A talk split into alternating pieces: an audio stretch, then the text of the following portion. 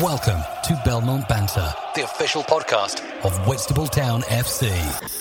Every week we chat to ex players, supporters, and invited guests here on Belmont Banter. Welcome to the official podcast of Whitstable Town FC. Whitstable Town Football Club's main sponsor is Fibertech UK Limited. Hello again, everyone, and believe it or not, this is uh, Tommy Sampson 4. We've done Tommy Sampson, the, uh, the player, we've done Tommy Sampson, the manager, and we've done Tommy Sampson, the Vase run, where he's gone through team by team right the way through to the final at Wembley. And uh, it's been a wonderful journey for me because although I've never been involved with Deal Town, obviously at Whitstable we played against them. We've always had some battles on the pitch. Proud to say I've had Tommy in the dressing room, in the changing room with us, and in the committee room, and he's always been most welcome by Joe and Josie and Connie and Bruce and all the people at Whitstable. The reason is that he's a football man, and he knows when to win and he knows how to lose. And I think this knows how to lose is as important as knowing how to win. It does hurt when you lose, there's no doubt about it, but it's how you lose that's important. And, and he's a, as a really good sport, he's a good manager, good manager. But today we're talking with Tommy about his life now. And my goodness me, how it's changed for this strong, aggressive, bombastic, loud, lovely man. Um, and it's changed almost immeasurably. You can't believe how it's changed. But I'm going to pay you a compliment, Tom, before we start talking. Your memory and your elocution leaves me speechless. You do not look to me or sound to me like anybody that's had a stroke, mate. Tony, I, w- I was blessed that when I had my stroke, my power of speech didn't disappear. Mm. I was in hospital with people who couldn't mutter a word. And I, I say to people, my ability to communicate is the blessing of all blessings. Yeah, my memory's good. I mean, I've got so many moments burnt into my memory, but it can be a bit, bit difficult at times. I can forget. I, I see referees at football, and I'll say to Sandy, my wife, go and ask his name because yeah. I know his face, yeah. but I can't. I don't want to go up and call him Bill if he's Fred. Or his name's Doris. exactly, exactly. But so I have to be very careful. I've bumped into people I was great friends with before my stroke, and I've had to say to Sandy, "Who is he? Can you get his name and apologise at the same time?" Yeah, because my memory's same. not great. Yeah. yeah. No, no. My brother, when I was on the golf course with my brother, he said, "Your memory's no good because you took four there, not four, not five. I said, can you take me back to that fateful day? Was was Sandy with you, or were you on your own, or where were well? Tony, I've I've spoke about it many times. It was a Wednesday in very early December, December the fifth, I think it was, and the following day I was playing in my golf society at Tudor Park golf course. So I spent all that Wednesday morning in my car uh, driving around trying to find a suit holder because when we played the society golf day, we had something to eat, so we needed to change into our best clothes. So the previous day, the previous day to my stroke, I ironed all my trousers, my shirt that I was going to play in, hung it up in the cupboard. Now, the following day was Wednesday, and it was terrible. I never, I've never got that suit holder in the end. I oh, mind you, I never went to golf. I went into the kitchen and decided to have a bit of. This was ten thirty. Decided to have a little bit of bowl of soup, or I cut a bread roll up, buttered it, and I was in the kitchen. I was in shorts. I had no shoes on. I used to walk around the house in bare feet. I went to move to my left and found that I couldn't stand on my left leg. And I just fell to the floor. Head butted the fridge freezer, but I think the fridge freezer survived. I was I was on the floor, almost giggling, Tony. I was thinking, how could I have fallen over in my own kitchen? What what the hell's going on? Anyway, I managed to get on all fours and I crawled across the front room and crawled upstairs to lay on the bed. Sandy was out, she was working. She came home lunchtime, this was about 12.30, so two hours after I had my stroke, and she said I was snoring so loudly and I was in the deepest of deepest sleeps. Wow. And what had happened, the stroke had happened and had completely knocked me sideways. But I met when Sandy came in, she shouted, for some reason, and the consultants now don't know why, I got up on my feet, walked to the top of the stairs, walked down the stairs. Sandy said to me, Tom, you look terrible. I said, Sandy, I fell over in the kitchen. But I'm all right. I didn't hurt didn't hurt myself. Anyway, she reached out for my arms. She said, squeeze my hands. And obviously my left arm was very weak because I had a right sided stroke, and the right side of your brain works the left side of your body.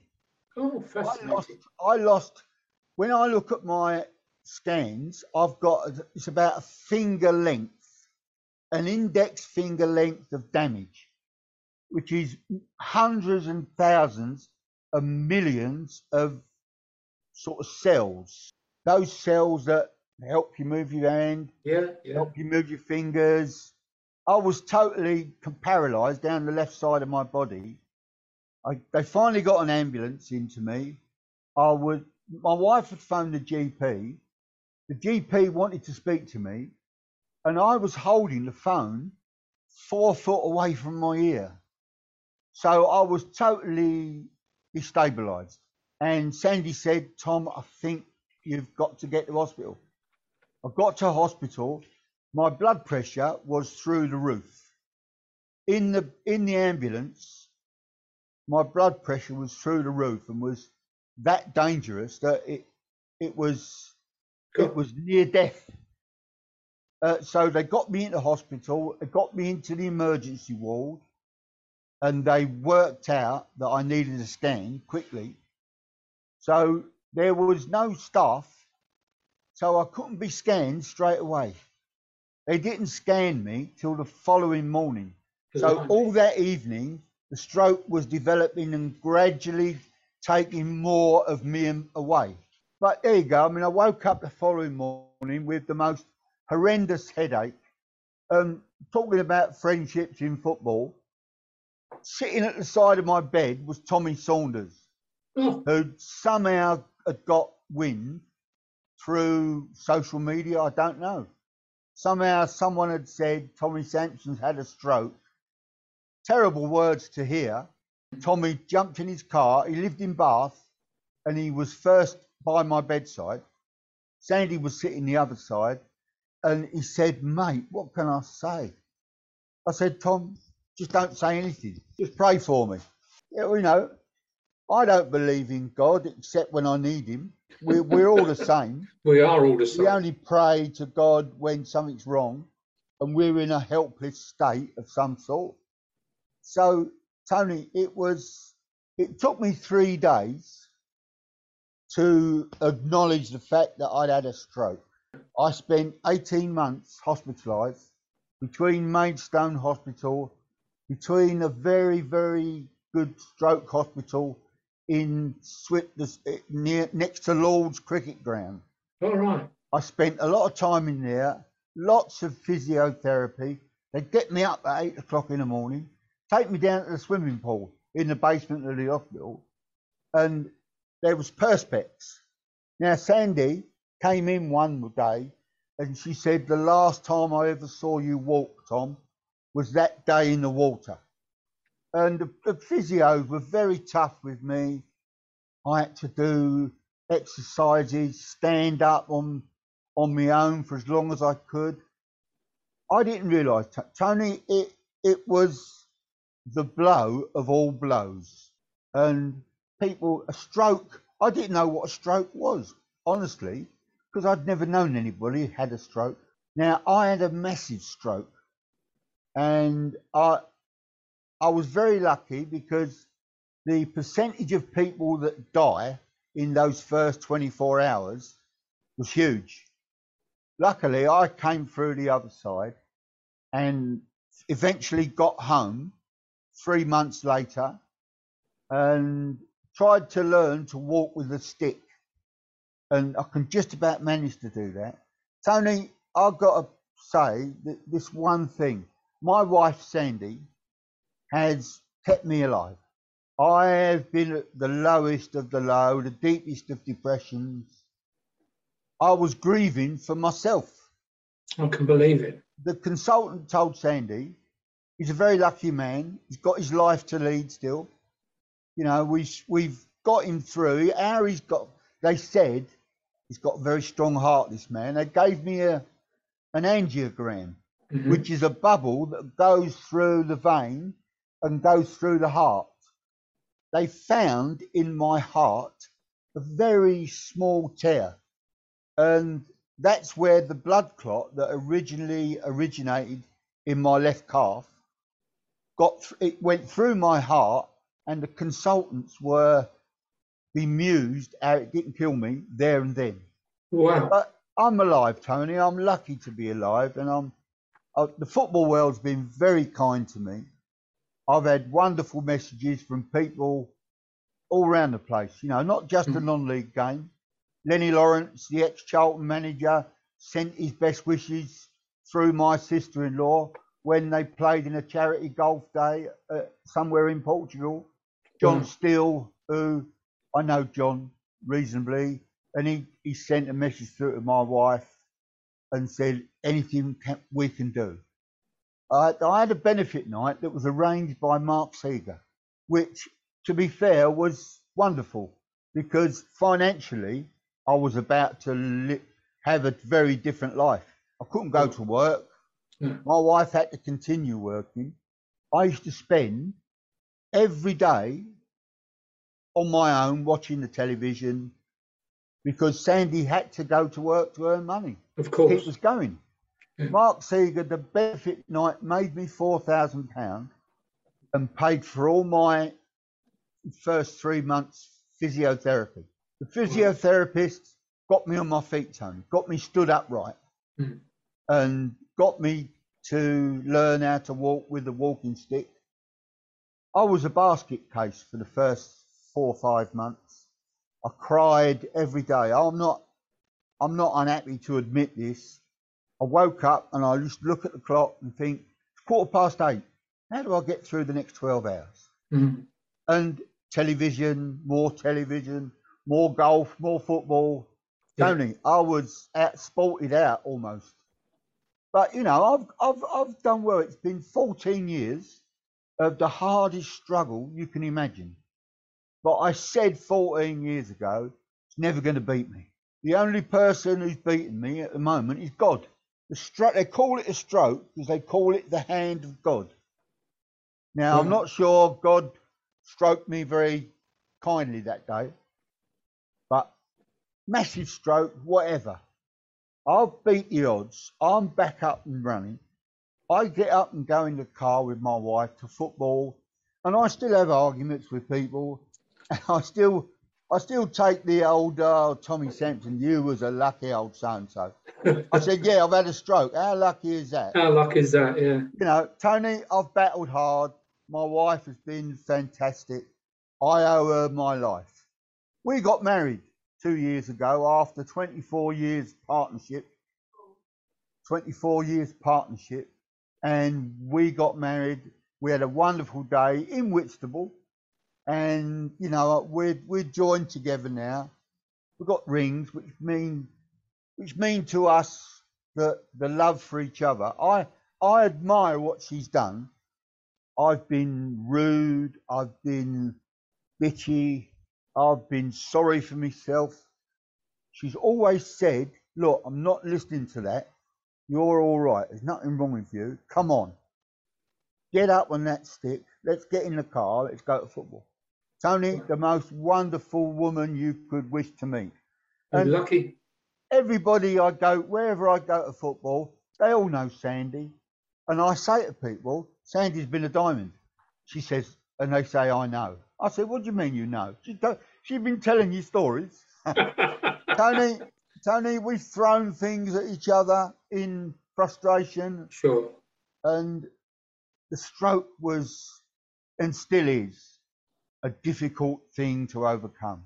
But you know, I want to get to that to that point where I can say, well, I work, I worked hard there. You know, five, six, seven years from now, who knows? Yeah, there is no cure for a stroke. You just have to hope the brain develops another part of the area that the brain cells, maybe to work your left arm, your left hand. Yeah. I can't do my shoelaces up. I can't put my pants on. mm. So I won't tell you who does that. but I'll leave it to your imagination. Whitstable Town Football Club's main sponsor is Fibertech UK Limited. Tony, oh, I have I have fought for my dignity for 14 years. I have fought hard, and I hope that my Millwall up, up, upbringing, that cold blow lane, that the den, nasty, you know, horrible to play against, I've been horrible to God. I've told him he ain't doing that to me. I'm gonna get him back. Mm. I'm gonna I'm gonna brag when I beat this condition, which I will. When mm-hmm. I beat it, I'm gonna tell God, give me your best shot next time. I love it. I love your your optimism. I love your outlook. I love the fact you've been honest about it. It's brilliant. Tell me, Tom. I, I know that you've written at least one book tell everybody about the books that you've written. Yeah, well, when I came home from my hospitalisation, going home was very difficult and not being able to walk around like you normally did. I got very depressed. I went to see my GP and I said to him, Is there anything you could give me? You know, medically, like, can you give me a magic pill? Mm. And he said, Tom, we were on first name terms. He was Peter, I was Tom. He supported Man City. I supported Tottenham. He drove a Maserati. That's how different we were. you know, I couldn't even get on a roller skate. But um, you know, he said to me, Tom, you've got to find yourself a project. You know, make keep your mind busy. I said to me, I said to him, What can I do, Peter? He said, Write about your football career. I said, no one's going to want to read that. Uh, my football career was very local, very Kent based. There's not going to be the demand for anything like that. He said, write about your stroke because you're the only bugger that knows. Yeah, absolutely. So for three years, I got a foolscap pad and a pen, had it by my side, and wrote the book about my stroke. From the first moment it happened from those first few seconds to some sort of recovery. And it's called Sudden Exit. The last person I know who wrote, who read it, was you'll know him, Martin Collins. Yeah, I know Martin Collins. Martin sadly is no with no longer with us. He phoned me. He said, "Tom, fantastic book. This was a couple of months ago. Obviously, Martin's died since then. Mm-hmm. Wonderful guy, but I didn't write my book for monetary purposes. I wrote my book for those people that come behind me. Those people that have a stroke and think, oh God, my life's over. No, it's not necessary. I've been to Chicago. I've been on holiday with Sandy. Yeah, I have to be in a wheelchair probably 75% of the time. But, you know, it's it's a means to, to, to an end. Yeah. Get into football, I didn't like the wheelchair at first. My my brother put it right. He said, he said, Tom, people don't give a monkeys about you. I said, yeah, but I do. I do. I don't want to appear weak. I said, my, my persona is a strong man. My heart was strong. They told me that. They did the angiogram through, and they said, he's got a very strong heart, Mrs. Sampson. So I could be around for a little bit longer. I think you. I was. Be, I was very, very sad that Jimmy Greaves died. Yeah. Jimmy Greaves had a very similar stroke to me, only had it on his left side, mm-hmm. the left side of his brain, so he couldn't move the right side of his body. But he mm. lost his speech. Now you imagine someone like Oh. Jimmy Greaves, what Jimmy. wonderful stories he made. He used to um, do after dinner speeches. Yes. And when when he first had his stroke in 2015, I contacted his agent and I said I wanted to give my book to Jimmy's wife so she could read it and realise that it isn't the end of all things. Yeah. Obviously, Jim's died now, Sure. and I cried. I will not, I will admit, I cried on that day. Yeah. I cried the day Severiano Ballesteros had, his problems. Mm. And I thought myself, you know, these are wonderful people. Why, why choose them?